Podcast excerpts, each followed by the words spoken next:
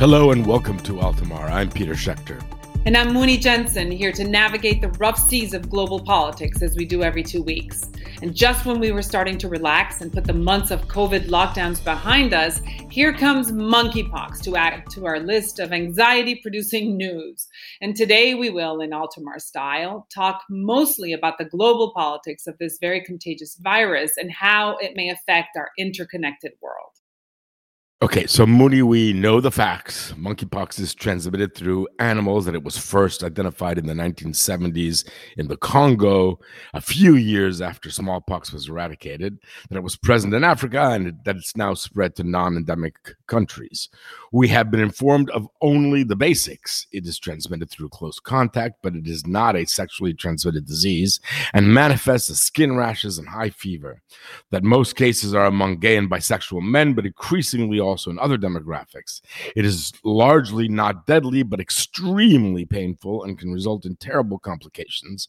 And the vaccine is only about 85% effective. That's it. That's all really that we know. Information from health institutions around the world is uneven, and the responsibility has fallen largely on the global media to report on the spread, vaccine availability, and access to care. So that's a good fact sheet I'll add a little bit. Worldwide, the CDC estimated that over 30,000 cases have been identified in 89 countries. WHO's calculations are always slightly smaller, many of which had not historically reported monkeypox. So, unsurprisingly, the CDC has quickly declared monkeypox a national emergency again, the WHO held back before doing so for a few weeks, but the WHO is again accused of delaying the declaration of an emergency. Remember, that happened with COVID. But it just isn't clear if the international medical community is really on top of the issue or if it isn't. And meanwhile, the controversy around the lack of information around stopping transmission in vulnerable populations is growing every day. The LGBTQ community feels targeted with echoes of the AIDS era homophobia. Some African Americans believe the name is racist, and there's been some vigilante behavior even even here in DC. So as numbers grow, so does the social upheaval that it's really starting to create. When it just often just seems like we're seeing something like it's deja vu. It's all over again. And as summer wraps up and schools and universities around the world are reporting cases, concerns rise on whether governments everywhere are downplaying the virus. This has led to misinformation and probably more contagion, but mostly it's delayed a coordinated response, which becomes more and more complicated every day as the spread continues.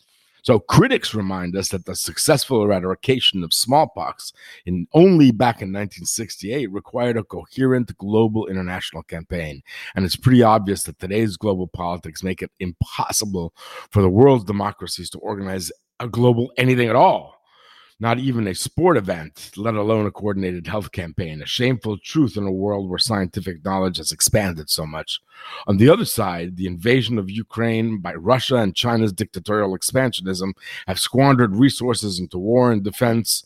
Socially advanced Europe seems to have abandoned its efforts to fulfill human need in exchange for internal politicking. Let's hear from Thea on the prejudices and anti LGBTQ lobbying that's going on across the world. This is Thea Stick, where we take a look at youth and social justice issues.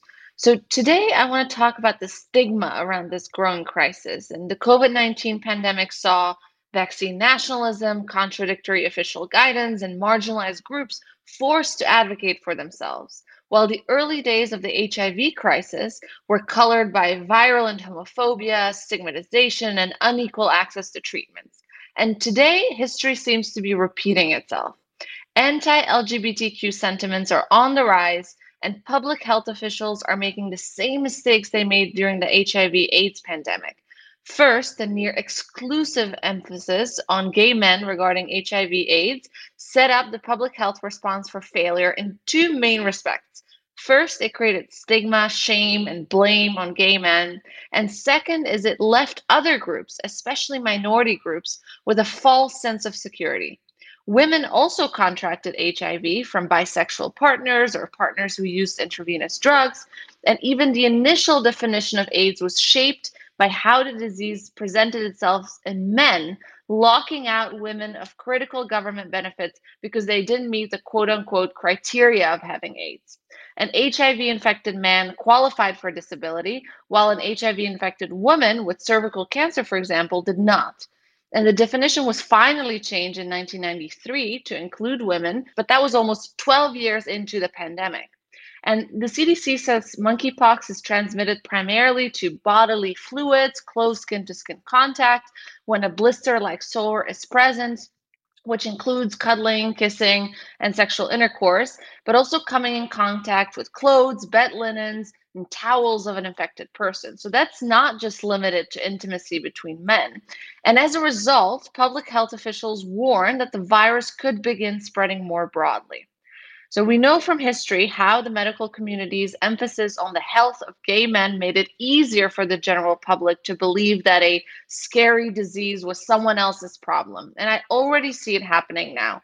People want to believe that it is someone else's disease until it happens to them. And the sad truth is that while humans discriminate against people, viruses do not. So, as always, I'd love to hear what you think. Join the conversation by tweeting at Altamar Podcast. Muni, we spoke a few minutes ago about how serious international media has become the best explainer of monkeypox, dispelling myths and explaining governments as credible sources. Today, our guest is a leading global health correspondent, a representative of the media who really knows.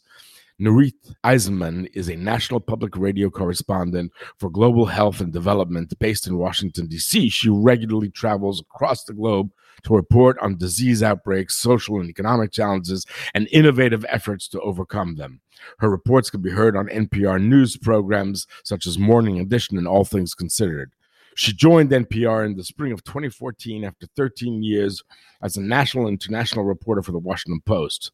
In her current role, Nurith has helped NPR's award winning coverage of the Ebola outbreak in West Africa. She reported on the ground from Liberia as the epidemic reached its peak there in 2014 and from Sierra Leone as the caseloads began breaking records in the following months. In April 2015, this work was honored with a George Foster Peabody Award, among the most prestigious programs in recognizing excellence in broadcast journalism. And of course, last, Nurith is a dear friend. Welcome back, Nurith. It's such a pleasure to have you again on Altamar. Great to be on. So, give us an overview. I mean, Muni and I tried to sort of quickly brief the readers on what we knew, but you know what we know is very little. And so, what's the global situation regarding the monkeypox virus? Okay, globally, we're at about 32,000 cases in 89 countries. Virtually all of the cases are in countries that have not historically reported monkeypox. And the outbreak is largest in the US with nearly 10,000 cases. It's followed by Spain with about 5,000. Then you have Germany, France, the UK, and Brazil with from 3,000 down to 2,000 cases each. Beyond that, with a few exceptions like Peru, it's still mostly in European countries in the largest numbers. And for now, this outbreak is spreading mostly among gay and queer people, primarily men who have sex with men. And what are some of the challenges that exist in creating a global response? And has the has WHO done the right thing to call this a global health emergency?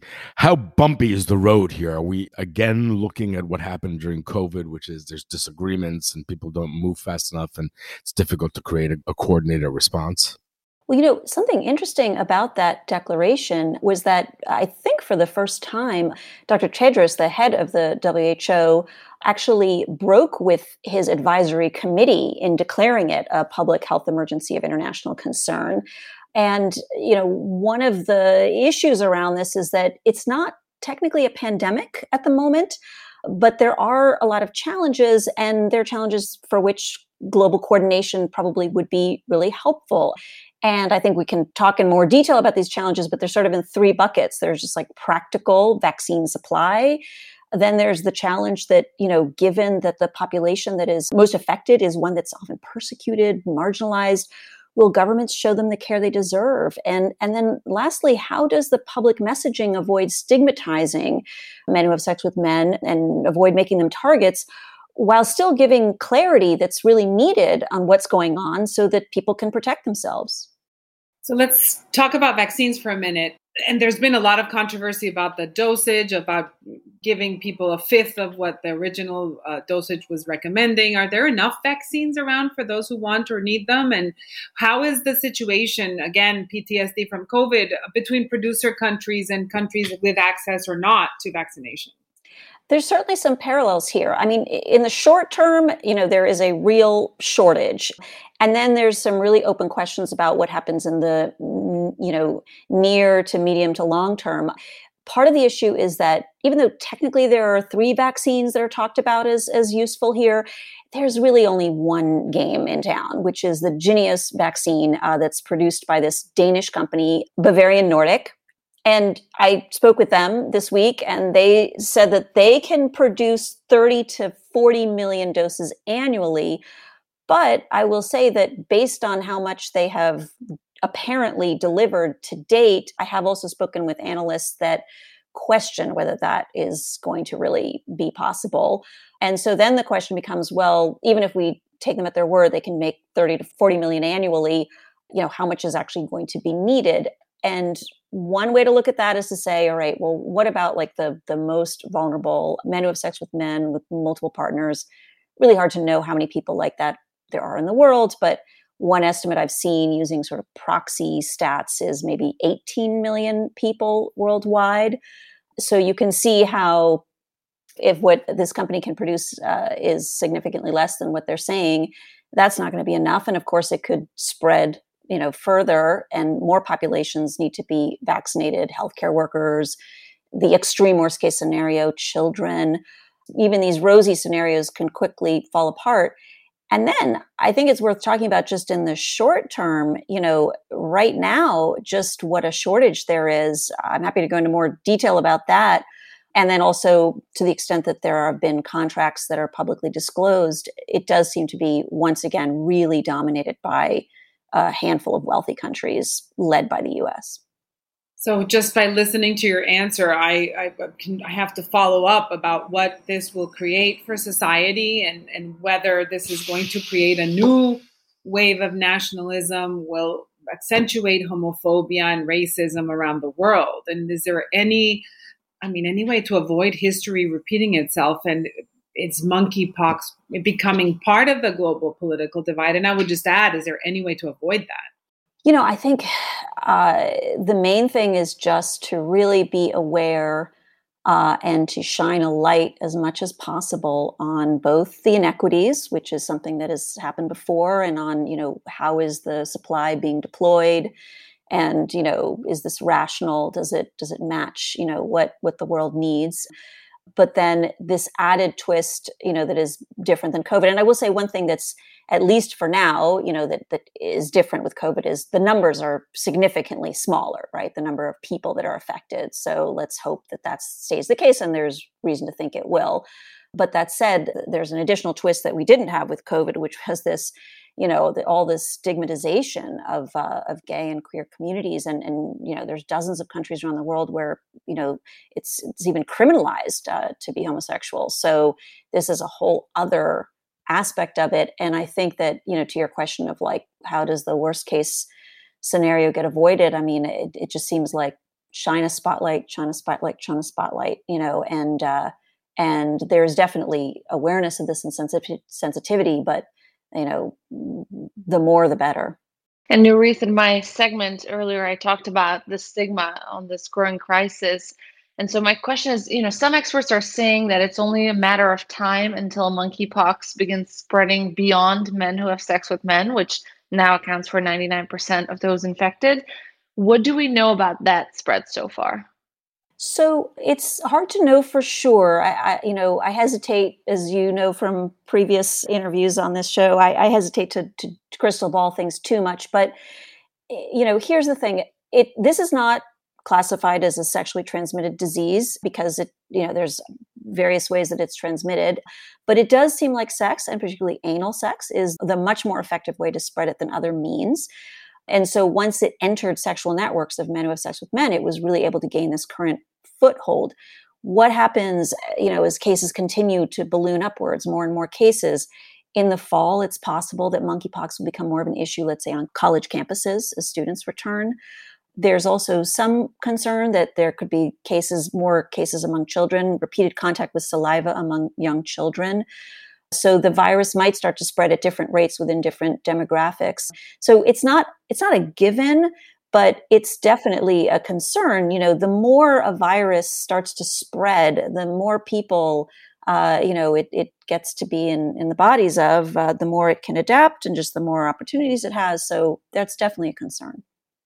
Given all these concerns, is there a way to create some coherent public messaging around mon- monkeypox? If we compare it to COVID, there seems to be, you know, more certainty about the source, more clarity about transmission and symptoms and cure, and it, it just you know it, as we research this it, it's it's amazing how little information there is. And it's seemingly very unclear and you know it's very initial. I think that on the one hand there is a huge advantage over covid and it's worth you know in, in the midst of all the bad news holding on to some pieces of good news right? Which is that there is a lot more that's known about it. There are still some some big questions you know for example not fully understood how much is it transmitted in semen uh, exactly how well do vaccines work? I mean there's still a fair amount of provisional information that that definitely more research is needed. But that said you know there is there is a an understanding and it's not that difficult in theory to prevent compared to you know covid which would appear to be much more infectious right especially since the omicron variants emerged much much more hard to keep that genie in the bottle. So i think that to this question i mean you know keeping it simple and also treading this line between avoiding stigmatizing groups but also not being squeamish about talking about the forms of sexual transmission because people need to know this information. And it's important for everyone to just act like grown-ups and, and just state the facts. Yeah. Let's talk a little bit about vaccine hesitancy and anti vaxxers. It was a big problem in the COVID years. Is it a problem with monkeypox, and how do we avoid the hesitancy, particularly in religious countries where homophobia is a large and rampant issue. Yeah, I think, you know, I haven't yet seen because the vaccine is in short supply right now. You know, the big the big issue is people clamoring for it. You know, um, and dismayed at the difficulty of getting it. So we haven't yet reached that point where we know exactly to what extent there'll be hesitancy and what form does it take. But I do think there's this fascinating question, which is, you know, if let's say there is starts to become enough vaccine available given how many countries criminalize homosexuality if the idea is to really target men who have sex with men how do you do that in a country where that's literally illegal you know? And i actually put that to some people who really focus on on that kind of issue particularly in uh, in countries where there's that criminality problem. And one model that that people are thinking of is HIV AIDS, which of course doesn't exclusively affect gay and queer communities, but you know that was part of it. And um, they stressed the importance of the U.S. role with PEPFAR and PEPFAR's presence in a lot of these countries as a, a way to you know have a robust response, encourage governments, sort of fill in gaps uh, in serving communities that the that the government might not be as inclined to focus on. So maybe looking to some of those prior models of what worked is an avenue people are talking about. Let's talk about the WHO. It's only as good as the reporting that it receives from countries. And we have been uh, already made aware of, of the uneven reporting on other on other issues, including COVID.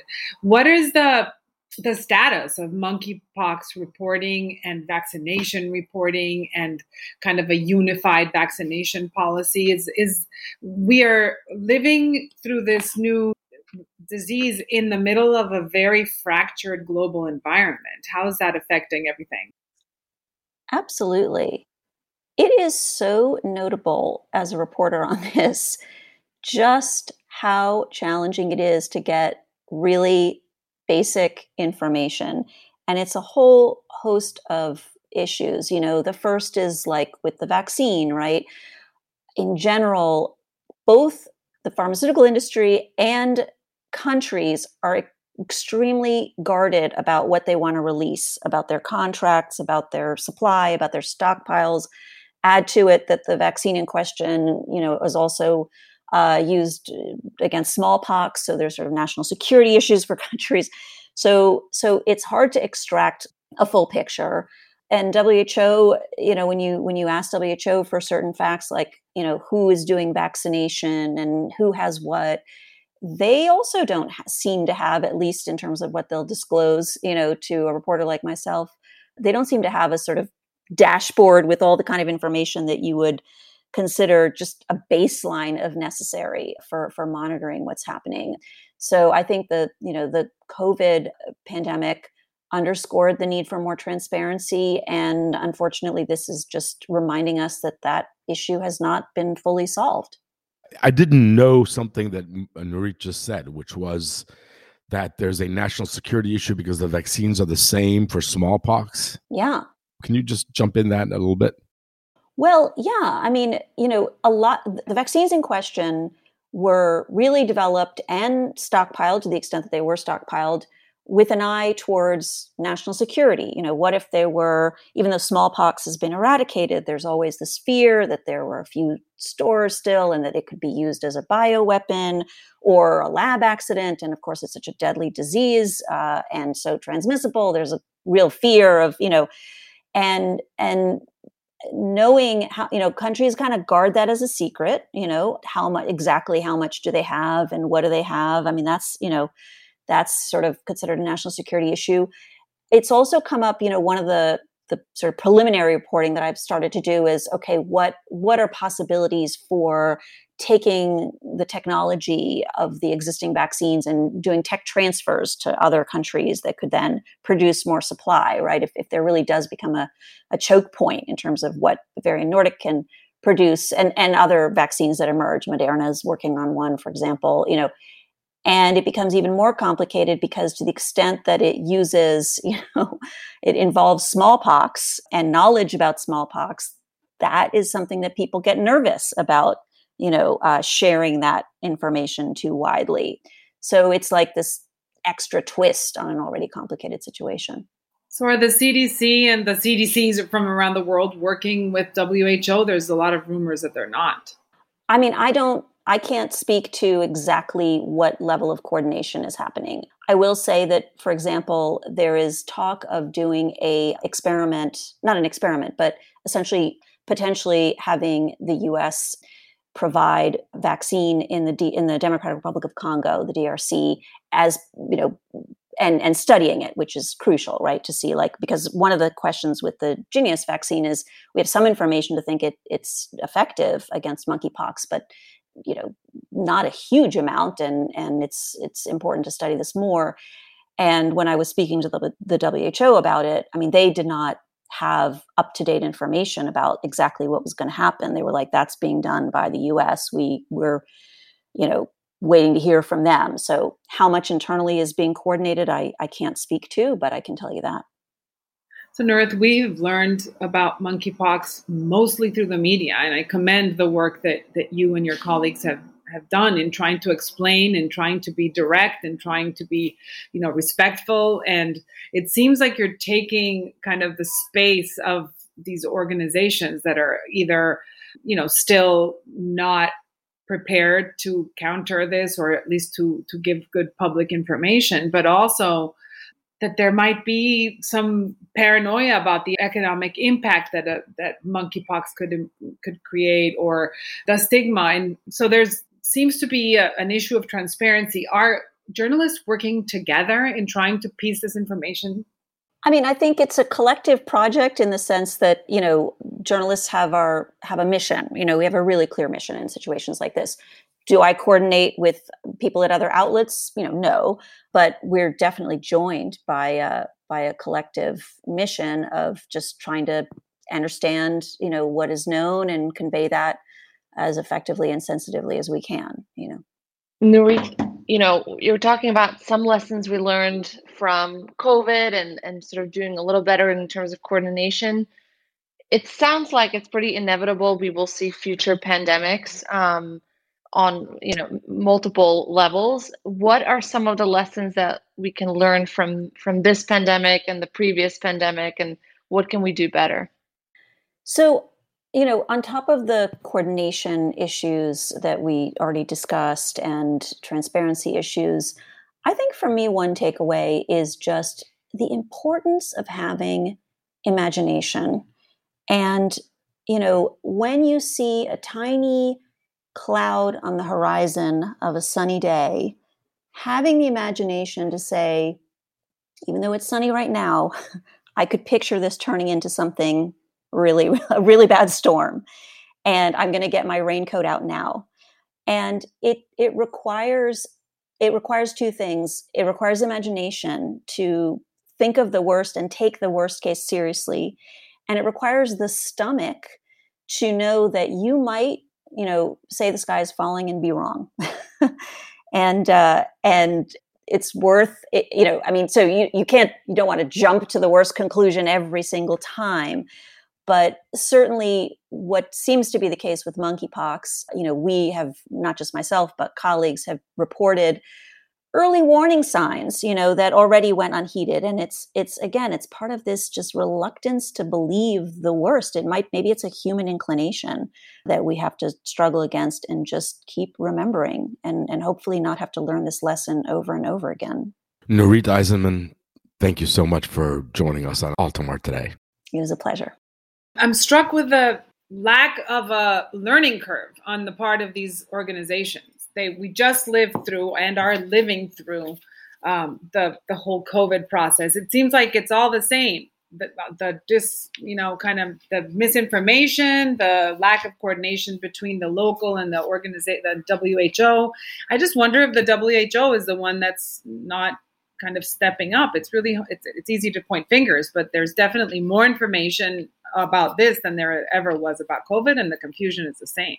Right. I mean, what's up with the lack of a PR campaign on behalf of the WHO, right? I mean, it's the media who's doing all the educating. I find that strange. Then, second is the stigma around this particular crisis with the, the gay community, which um, is very problematic. And then third is, like you said, I, I feel that you know there is no learning curve. And what are we learning for future pandemics? I mean, experts are saying, you know, pandemics, whether respiratory or po- or smallpox, like are inevitable you know what are the lessons that we're learning? And you know to nurith's point it's at least we have to be you know prepared to act i guess you know that's one thing but um, that's my question is what are we doing about it? So usually i love to disagree with one of you or both of you in this segment but i don't. I agree but i let me just switch. I didn't know about the connection to smallpox that nurith has brought up and sort of the national security implications the fixation on bio warfare and that makes people not want to talk about the vaccine. The fact that sort of because of smallpox's eradication, the smallpox vaccine is no longer given, and therefore people may not have immunity. So I, I think this this connection provides monkeypox with this sort of fascinating, uh, and I just wonder how much of the lack of information that you both have pointed out is really due to the fact that people don't want to talk about it because of the connection with smallpox. Anyway, I'm going to take the last word on that and just remind everybody that you can listen to Altamar wherever you get your podcasts. And don't forget to rate and review us on Apple Podcasts. You can also sign up for our bi weekly free newsletter for an analysis of global trends. We'll see you next time.